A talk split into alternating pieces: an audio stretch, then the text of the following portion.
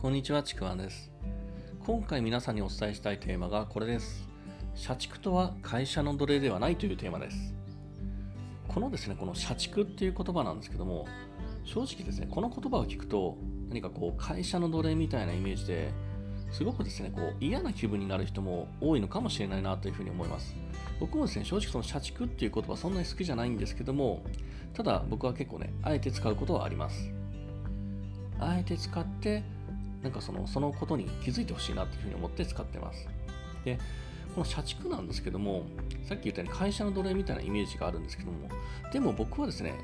これ社畜って会社は関係なくこの社畜マインドって作られるものだと思ってるんですね。で、僕はこの社畜っていう言葉を使うときって、会社の社畜ではなくて、社畜の社っていうかあの漢字あると思うんですけど、その社は会社じゃなくて社会の社なんですね。だから僕が使ってるときって、社会の社畜みたいなイメージで使ってます。というのも、社畜マインドって、今このあるですね、この日本社会の社会構造や教育で生み出された、そういう染みついたマインドだからなんですね。で、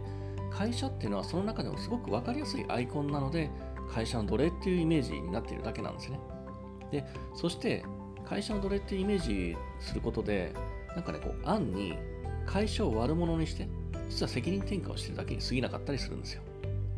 なんかこう、俺社畜だからみたいな言い方するときに、会社があるから自分は社畜になったみたいな、実はそれが案にあるんですよね。でもそうじゃないんですよ。社畜って、まあもちろん社会で生み出されたものなんですけども、それを享受してるのは自分なんですよね。そこを勘違いしないでほしいなというふうに思ってます。で、僕の考える社畜の定義で、まあ大きな定義がこの2つなんですけども、自分の人生を自分でコントロールできない人、自分の人生を自分の最上位に置いてない人、こういうのもね、社畜っていう定義なんですよ、僕の中で。社畜マインドって、なんだろう、こう、本当は自分の人生で、あれを実現したいなとか、これ思うようにしたいな、これしたいなっていうふうに思うんだけども、何かこう、その時に仕事があってダメだとか、家族がいてダメ、世間体があってダメ、例えば夫が嫁が反対してダメとか、なんかこうですね、自分のやりたいことに、こう、自分自身で無意識に制限をかけて、実現しない理由にしてるんですね、それを。そういう時って、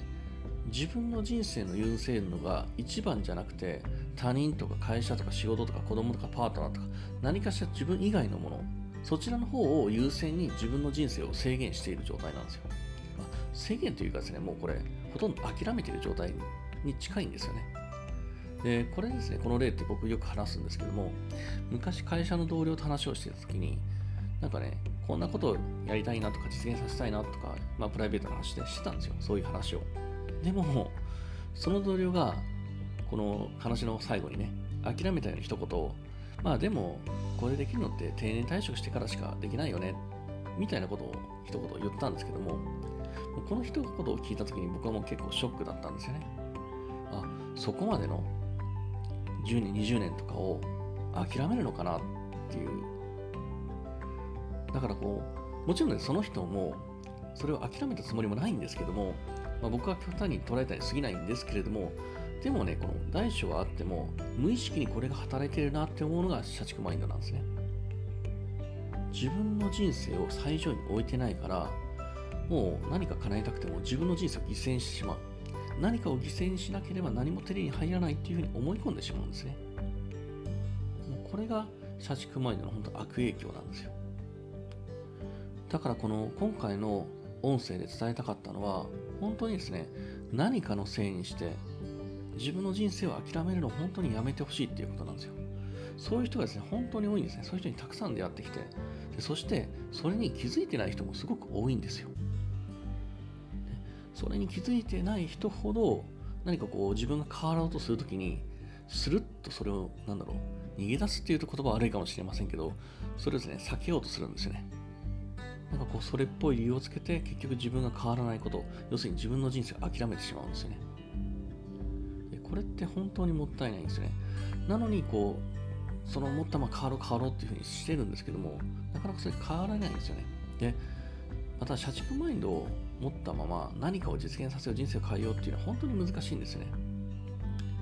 特にこう何かこうね副業して自分でビジネスをして自分で稼いでいこうというふうに思ってる人まあそれは別に独立しなくても会社員のままでもいいんですけどもでもその時にこの社畜マインドを外さずに生きると本当にきついんですよね。それはですね僕自身が昔ですね社畜マインドのまま独立起業して本当にこう思い出したくもないほどに不幸な起業家になった、まあ、そういう経験があるからこれ痛いほどにわかるんですよね。だからこの社畜マインドって本当にこう一刻も早く話外してほしいなというふうに思ってます。あんましこう持っててもいいことないので。だからねこうもし自分に社畜マインドがあるなと感じてる人に僕はちょっと一つだけアドバイスなんですけどこうやったらいいよっていうアドバイスなんですけども何かこう自分がこれをやりたい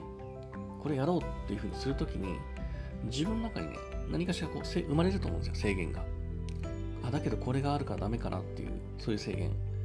これがあるからできないなっていうそれが生まれた時にその生まれた制限に対して自分自身にこう質問してほしいんですよ。それは本当なのっていう質問。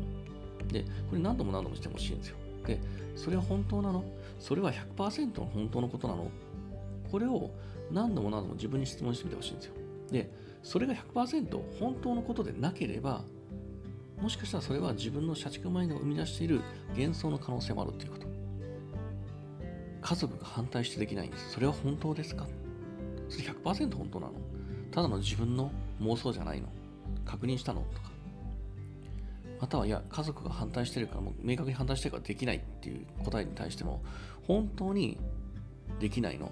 やる方法はないの？とか。実はその方法ってあるんだけどもそれを見ないようにしてるっていうことも多いんですよね。